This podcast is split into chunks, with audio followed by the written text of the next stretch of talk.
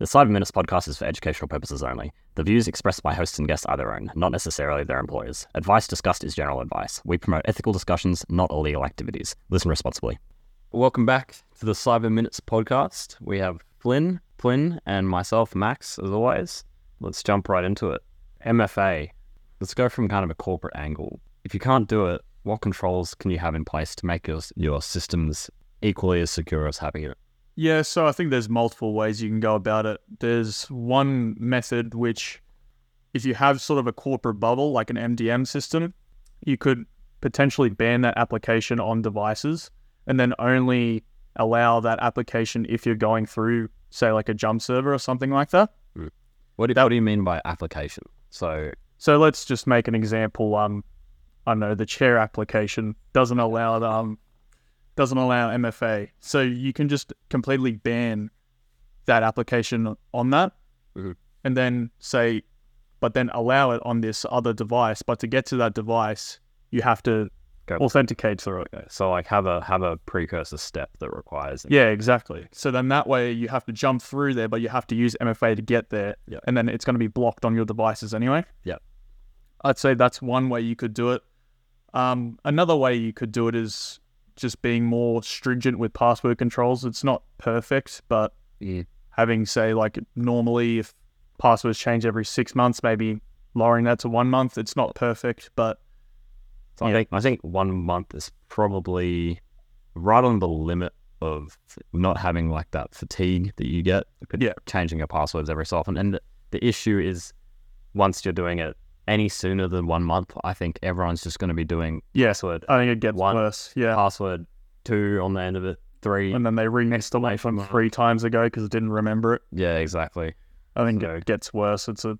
I think I think probably one, maybe two months is probably. I think one is the minimum, but um, I would not recommend one on regular applications. I would only say one in those very particular instances.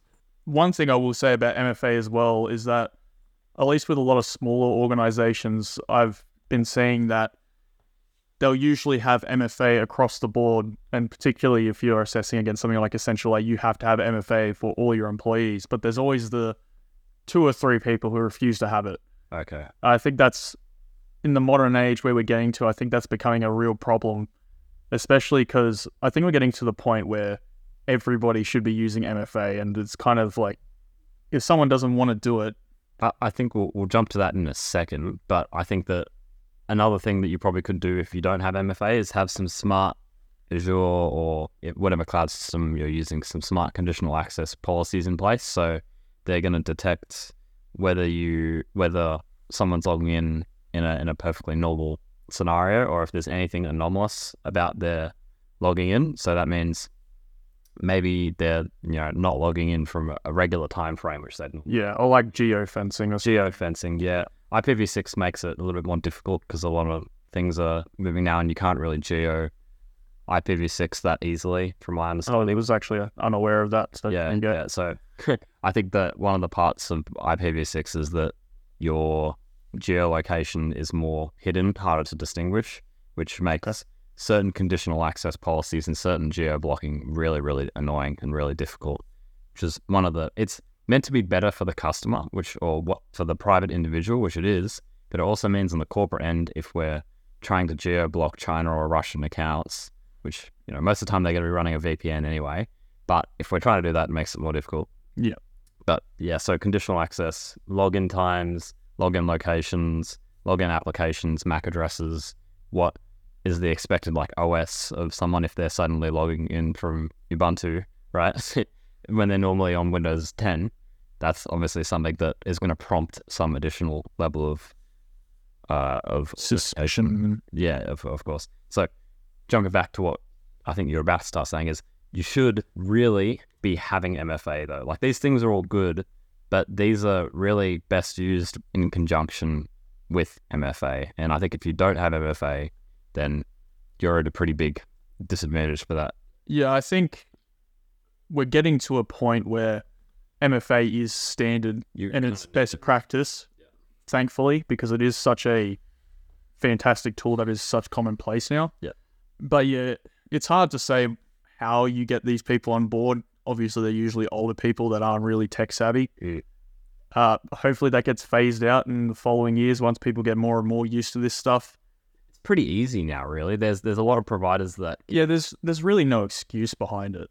Um, I think you've these people you kind of do have to have a sit down with them and say like, look, I know it's a pain in the ass, but you got to do it. yeah, Yeah. It, it- like the, the human factor of oh I can't really be bothered is is really a huge weak link. Yeah, I mean, le- learning things in like this tech sphere, I, can- I know it's very hard for a lot of people. It's hard for me sometimes, but there's just certain subset of things in this modern world where you really you, you can't go without learning them. Really, 100%. yeah, And like as obviously the baseline's going to keep moving up, Yeah, of course. and We're gonna be those people one day. exactly yeah can't stay young forever. So yeah, obviously they're going to be a bit of an issue. But what I was saying is like the ease of use for a lot of MFA apps are really quite good. So even if it's Microsoft Authenticator, where you literally just click the app and just log into your phone normally, and that runs the MFA, or even text messaging. Most Text messaging's not as good though. not as good, but also that's a that's one that works. And with a lot of our like essential eight, it's not very requirement. Like you can still be compliant using SMS, but we always recommend like SMS can be exploited very easily. Still, it's better than nothing, but uh, there's a lot of ways. I think you can even intercept the traffic. I think you could do that pretty easily, but you can also just easily manipulate someone like, hey, give you give you the send a text message. yeah on Telstra. uh, it's it's notoriously been insecure for a while. If you can't can't have any other method, I suppose it's better than nothing, but it's not ideal. but at the same time, ease of access uh, isn't great for MFA either because one like once you get the password to somebody's account and you start spamming MFA, a lot of people are going to sort of approve MFA without thinking mm. about that a lot. Of, Yeah, we do. the that's kind of the issue. So that's that's a really good point. The Microsoft have kind of started tackling this with their number matching. yeah. So that's a good one. I was gonna say we saw an incident recently with a guy, and they were going through a security change of, of their IT infrastructure. I mm. can't remember exactly what it was, but he was getting a lot of different requests for MFA, so it was just natural. And somebody kept spamming him, and he not thinking about it, he just accepted it, and then that was when the breach happened. The best method is the, from what I understand, is the one where it makes you log in and it gives you the couple of numbers, and then you have to type it in. Yeah. Obviously, you can also use like biometrics and stuff, but that's a bit hardware linked. E- Even if you you know begrudgingly go, oh, it's like you get very MFA exhausted and you hit accept, it's then they're going to say, okay, what com- numbers are you seeing on the computer? Yeah, And if you don't actually know, you go, oh shit. Actually, I did hear another incident where somebody it was three in the in the morning. They were at a conference in another country, Hmm. and they rolled over in their bed and they just clicked it, not even thinking about it, because they're in the middle of the night. So, Shut up. um, it yeah, it's the best method is that one we said where it gives it prompts you with the number that you have to put in.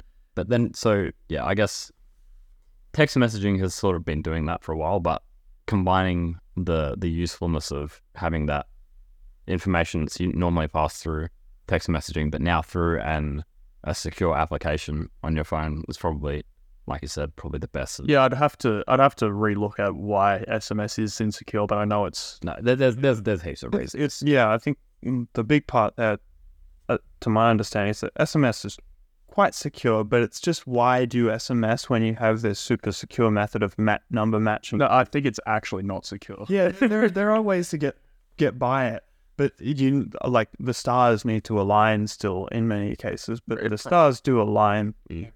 So one thing interesting that's that's bringing up and coming in text messages is it still possible to reach out to, to telcos and easily impersonate someone using just an email address and a phone number? 'Cause I haven't heard about it in a long time, but I've seen a few cases of people's phone numbers that I've actually previously known to be hacked and are um, sending me now spam notifications. It's, I mean, it's definitely possible. I haven't heard about it recently, but even besides, I think that's going to be, it's going to be easier in a sense that you might not be able to give them your phone number or your birth date, and maybe it's a bit difficult now. But something that I've been seeing a lot of telcos do, which I'm actually not a fan of, is they've been doing a lot of voice recognition, and we know that. I mean, a lot of the time you see people call you up and then they instantly hang up. A lot of the time they're just trying to get your voice. They're trying to get the hello. Yeah. So then they can. Well, we know how good voice cloning's becoming. What what's that? What's the the Apple one? That there's like a new feature. It was either Apple or Google or Microsoft that had a working prototype, and it was like if it listens to you for, I think it was 30 seconds of unique audio. So not words like the, but if you're saying sentences, so 30 seconds, I think they're able to construct a like an 80% realistic. Oh, there's there's heaps of models online now. Mm. Um, I was using one recently, which sounds a bit counterproductive because I'm saying don't do it. But mm, I mean, we're doing a podcast, so someone, everyone has our voice out there. Yeah. I think it's called Resemble AI, where it does a similar thing. It wasn't perfect because I didn't want to give it a ton of. I think I did like 25 samples or something like that. And it was it was pretty decent. Really? I think Not it was- from your voice. Yeah, from my voice. I used it in um a training slide that Flynn was able to hear, and it was wasn't perfect. Like Flynn could tell that it was AI, but we did Tell that it was, did it was him, yeah. yeah, and That I actually, tricked someone to Yeah. do this. So. that that even that uncovers an entire new part of impersonation where it's not just telcos, right? That's you you're going to be much easier to potentially like breach and compromise people with that as well. Yeah, yeah, So you don't have go through that extra vector of yeah, going through the telco. You could just you know call someone's boss, find their phone number. yeah. This is there's something I've covered in training recently. Um, is that it's going to be increasingly difficult to verify who someone is over the phone. One of the main methods I would say that's really good is just having two points of communication. Yeah. It's almost like a personal MFA where you kind of have to be personal one on one with someone, but if Max calls me on my phone and it sounds a little bit suspicious, he's asking for something weird, I can Send just email. send him a message on whatever platform, Mm, Discord, and then if he goes, "Hey, that's not me," there you go. There was a case in um in America where someone was cloning a daughter's voice, trying to basically get some ransom. I think they were set trying to convince them that they were kidnapped. Yeah. and then the dad was very gonna go pay it or whatever, and then the mum did a due diligence, called the called the kid, and Turned out it was turned out it was not them. So yeah, it's going to be increasingly difficult to verify. Yeah. So a couple of years ago, when I started uni and I started hearing about this stuff, I went from I used to try and like talking to people who are obviously scammers on the phone and just playing along and playing dumb. But honestly, nowadays, I my greeting has gone from "Hi, this is Max," whatever, to uh, to literally just me. I just say hello on the phone now and Yeah. just wait for the wait for the other end to to give it at Yeah, least verbal feedback as possible. yeah. I, I only really say like, "Hi, this is Flynn." If I know who it's coming from nowadays. Yeah. it's Yeah. But then do you need to say hi, this is Flynn? If you know them. oh well. For an example, today I knew I was getting a call from a client. I don't personally know them, but I knew that it was coming through, so I said, Yeah, I mean, yeah, Yeah, I mean, they, so you have passphrases for your close friends and family too. Passphrases. I said banana in the in or something like that. I mean, that's probably a pretty good method. Yeah, the, the only problem is, is like if somebody gets a hold of like a whole conversation, like why did they just say banana? Yeah, but that's uh, this goes back to another thing with if somebody's going to that effort, they're going to get you. Not, Yeah, they- yeah. The passphrase might be a way to go, like a little bit of a secret handshake. yeah. I'm not sure if we can actually. Maybe there needs to be an improvement in technology and stuff like that, but I don't. I have no idea how you would address it. Is that what you're thinking? Maybe Yeah. uh, it's hard to say. I think we've we've spoken in the past about how insecure things like email and even phone calls are, and I don't know if there's a way to get. Maybe companies can do something like that where they give you sort of like a digital key, but yeah, the issue is is that the, the phone the phone network is sort of built off the telephone like old school like Yeah. 80s telephony uh, network and that's that was very insecure but there was no need for security because nobody was like smart enough to exploit it really I don't even think of it. yeah they didn't even think of it and I think the same goes with the with the ta- the SMS thing um and only now with like I- iMessage are they sort of building it up off off this network onto onto Wi-Fi Yep. but even then the ID is still attached to your phone number Yeah. And then there's the other problem, as we said before. Imagine trying to get everyone off of phone calls. It's just not realistic. No, not true at all. All right, move, we'll move on a little bit. So, just as a closing note, if you're a customer using a product that doesn't have MFA, maybe it's time for a new product. Yeah, I think it's a red flag. If there is an alternative, I would recommend looking at it. Yeah. Sometimes there's not, which is unfortunate. Yeah. You don't mean to shout out anyone, but Combank, Yeah. you know, get your shit together. So if you're a customer of Combank, there's still very limited MFA capabilities Yeah. for your I think it's a common thing in banking in general in Australia, which is unfortunate. Yeah. And we're Yeah. we have speculations, but we've no we have no idea why it's not commonplace. Yep. But um, I guess also, yeah, keep your dependence low. If you if you can't use MFA, like don't use it as much as you can. Only use it for what's absolutely necessary, really. Yeah. using, using it. Like no, no, like the, the service itself. Like say say you're using a service and it provides some hasn't got MFA. If you can mm. keep your dependence on that service low, yeah, yeah, the exactly. average, 100%. or give it as least amount of data as possible. yeah, exactly. That's what I mm. mean. Yeah. Yeah, so like Ex- expect that it, it's going to be um breached at some point if there's you know minimal controls in the, there in the first place. Use the burner emails. That's a classic. Yeah. Make sure to use you know first name dot last name plus five. That's another good one. See where the emails are coming from. So we're going to move on. So strategies for combating phishing in the modern world. How do we personally go about it? So modern phishing has gotten a lot more advanced, a lot more sophisticated in my own experience with the prevalence of things like ChatGPT and large language models that are coming out. We're seeing that phishing is getting easier to mass produce for people with less knowledge of speaking English. Like um, we've all probably had a bit of experience in phishing. What are some things that we personally do to make sure that the phishing isn't yeah, make sure that we're not responding to phishing emails or clicking the links by accident. Might pass this one to Flynn for a sec. Yeah. Um. So I think even though it has gotten better, a lot of hitting the foundational stuff is still going to be number one. Yeah. I think if something sounds too good to be true, it, It is. It is. Yeah. You don't have a Nigerian prince uncle. It's not. It's not a thing. And do Uh, people still fall for that? I'm sure. I mean, people still do it, so it's got to happen. As we said, setting up multiple forms of communication is another big one. Yep. So Um, something that I might just add a little bit on that is some visual elements as well is still important, especially in emails. You can still tell if the if you if you're expecting an email from a company like Westpac, they have people to make sure that their emails, all of the format is right with the buttons and everything. It looks all pretty and perfect. If it's dodgy and it looks sketchy, then it probably is, and it's probably not yeah, legitimate. Yeah, I think urgency is a big one as well. If someone's trying to make you do something quickly, that's a big red flag. Someone's trying to make you basically make you slip up and click something and not think about it.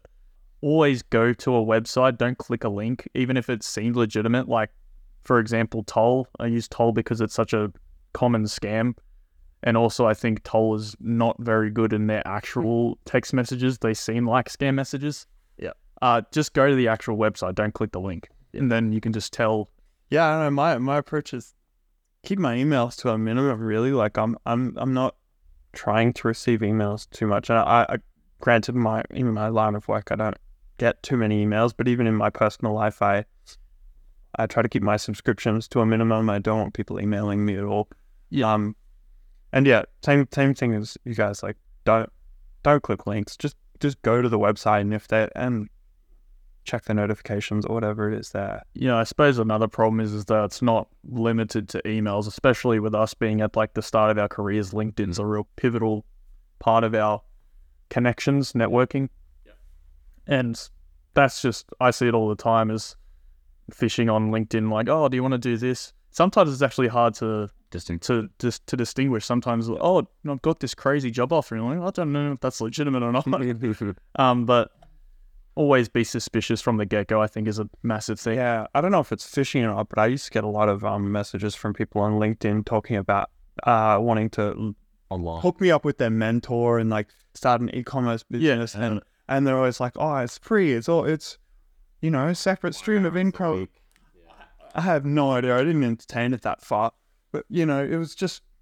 You know, it's the the first one seemed legitimate because it was coming from some guy who was supposedly hired for a company, and it looked very legitimate. And I, I was I was believing it for a bit, but it took me to like maybe the third or fourth message where I was like, no, this is obviously bullshit. Yeah, I think LinkedIn actually has a massive problem. We had a client recently that was saying You can just say you're from a company on LinkedIn. Only the, really the big companies you they give you like a token, Mm. but not every company can get that.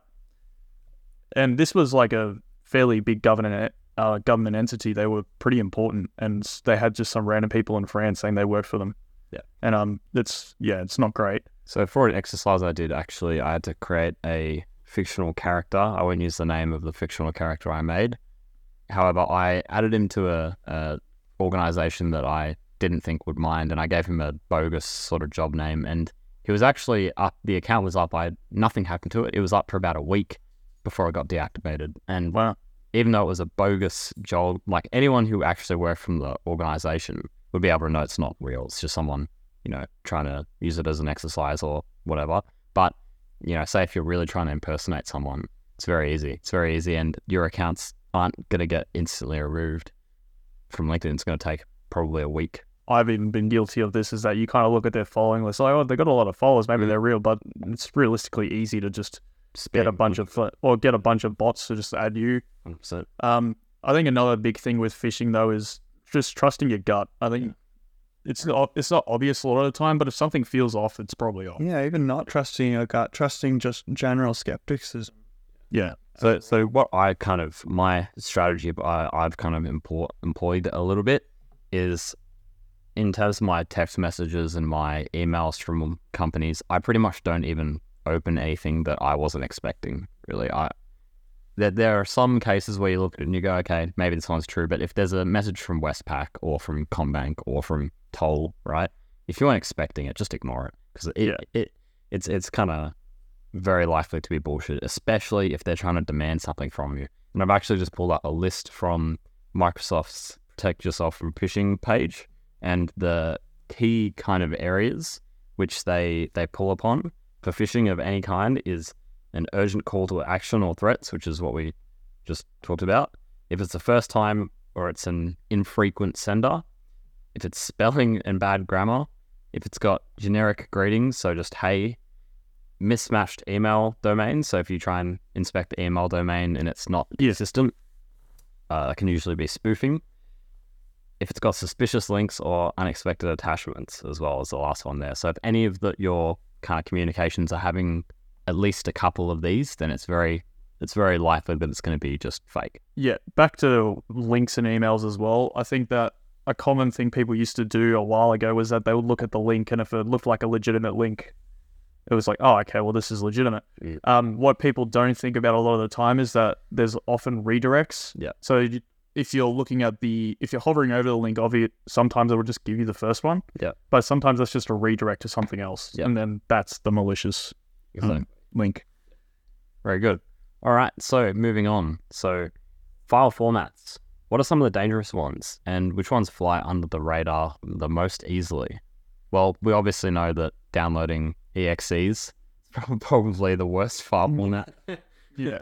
You're, if you're on a website and you see an exe pop in your browser tab, then you might be in a little bit of trouble. But there are actually, you guys have just told me this is kind of news to me that the a very common one is WAVs. I don't think it's common, but I think it's just uncommon that people realize there's a lot of there is a lot of file types that can be malicious. Mm. Yep. Um, as Flynn was saying, a lot of malware is just hidden in headers. Yeah, files you wouldn't expect it. Like back in my early days of like learning about computers and computing and software, I thought, you know, a PNG is just raw data. It's just ones and O's. But no, actually, a lot of the headers, like it has a header section where it defines a lot of metadata and and presumably some ways for the computer to interpret the actual data and and you know these instructions on how to interpret the actual data can maybe extend beyond just how to interpret the data actually things that your computer should do.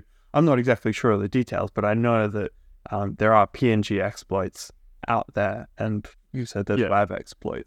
It's honestly the majority of them. There's there's a ton of them. I think that I would say with organizations is if you don't need a particular file type, just ban it. Mm. Just make just block the file type in general. Yeah, that's I think it's a massive thing with applications in general is that if you don't need something, just don't use it. Uh, macros is a big one where a lot of people don't use macros, or it's a very particular subset of people in an organization. Mhm. just set up a group policy so only those people can use macros under set conditions, and then you can't have a macro execute on your environment if you can't even use macros. Yeah, it might be a good thing to just kind of run a brief, brief overview of what a macro actually is. Hmm. Right? Yeah, so I guess a macro is just um, take a set of actions that you do in, let's say, so the place we use macros most often is an Excel spreadsheet or a Word Word document.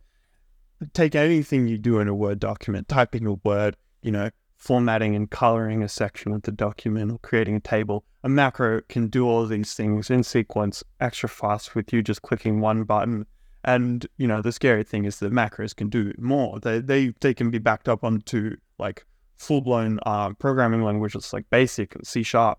Um, and you know, one, once you got Basic or C Sharp running, uh, the possibilities sort of grow endless. The problem with macros and stuff like that is they're just too powerful. Yeah, yeah, They can do too much, and yeah, if a malicious person gets their hands on that, they can.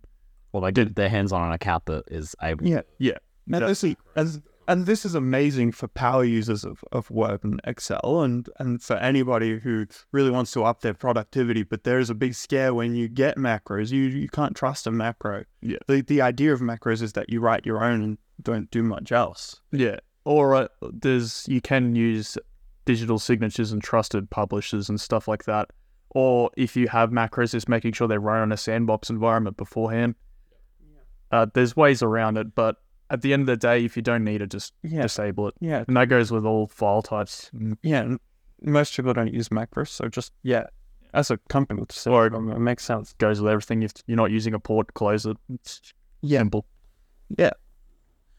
Great. Yeah. Um, other file types. This isn't really file types, but um, off this in in sort of the area of cybersecurity that most people don't think about. Yeah, package managers. I mentioned that a little bit before. This is a big issue in in software development. I think one of my first projects that I worked on. This was um a web development project sort of thing, and we were using Node.js and npm. And I remember seeing we had hundreds of vulnerabilities. So npm is a package library manager. It provides you code from online and, and it prevents you from having to write more code for your web app. Um, other people have written it for you. The issue is other people can write code that isn't good or is entirely malicious. But yeah, with this project, there was hundreds of vulnerabilities um, on the weekend. And then as you got like, not the weekend as in the days, on the like weak vulnerabilities. And then there were media, like tens of medium vulnerabilities. And I think like maybe 10 extreme vulnerabilities. And you know, I asked about this because like this is a little Private. concerning. I want to know. I want to know what this means. I don't. I wasn't exactly sure on what vul- what vulnerabilities referred to at that point.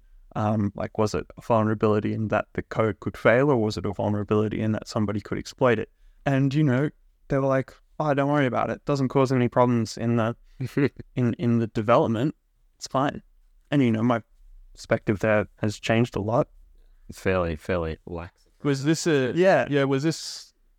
I assume this was in uni as well. Uh yeah, so I've got a project I'm working on at uni and yeah, where we're starting to get those NPM vulnerabilities creep in and Yeah, yeah. this isn't really something I'm gonna care about too much for uni, but it's something that I'm conscious of as as software engineer that yeah, I think it goes back to what you were saying the other week, where a lot of software engineering education just doesn't seem to be security focused. Yeah, that's could not.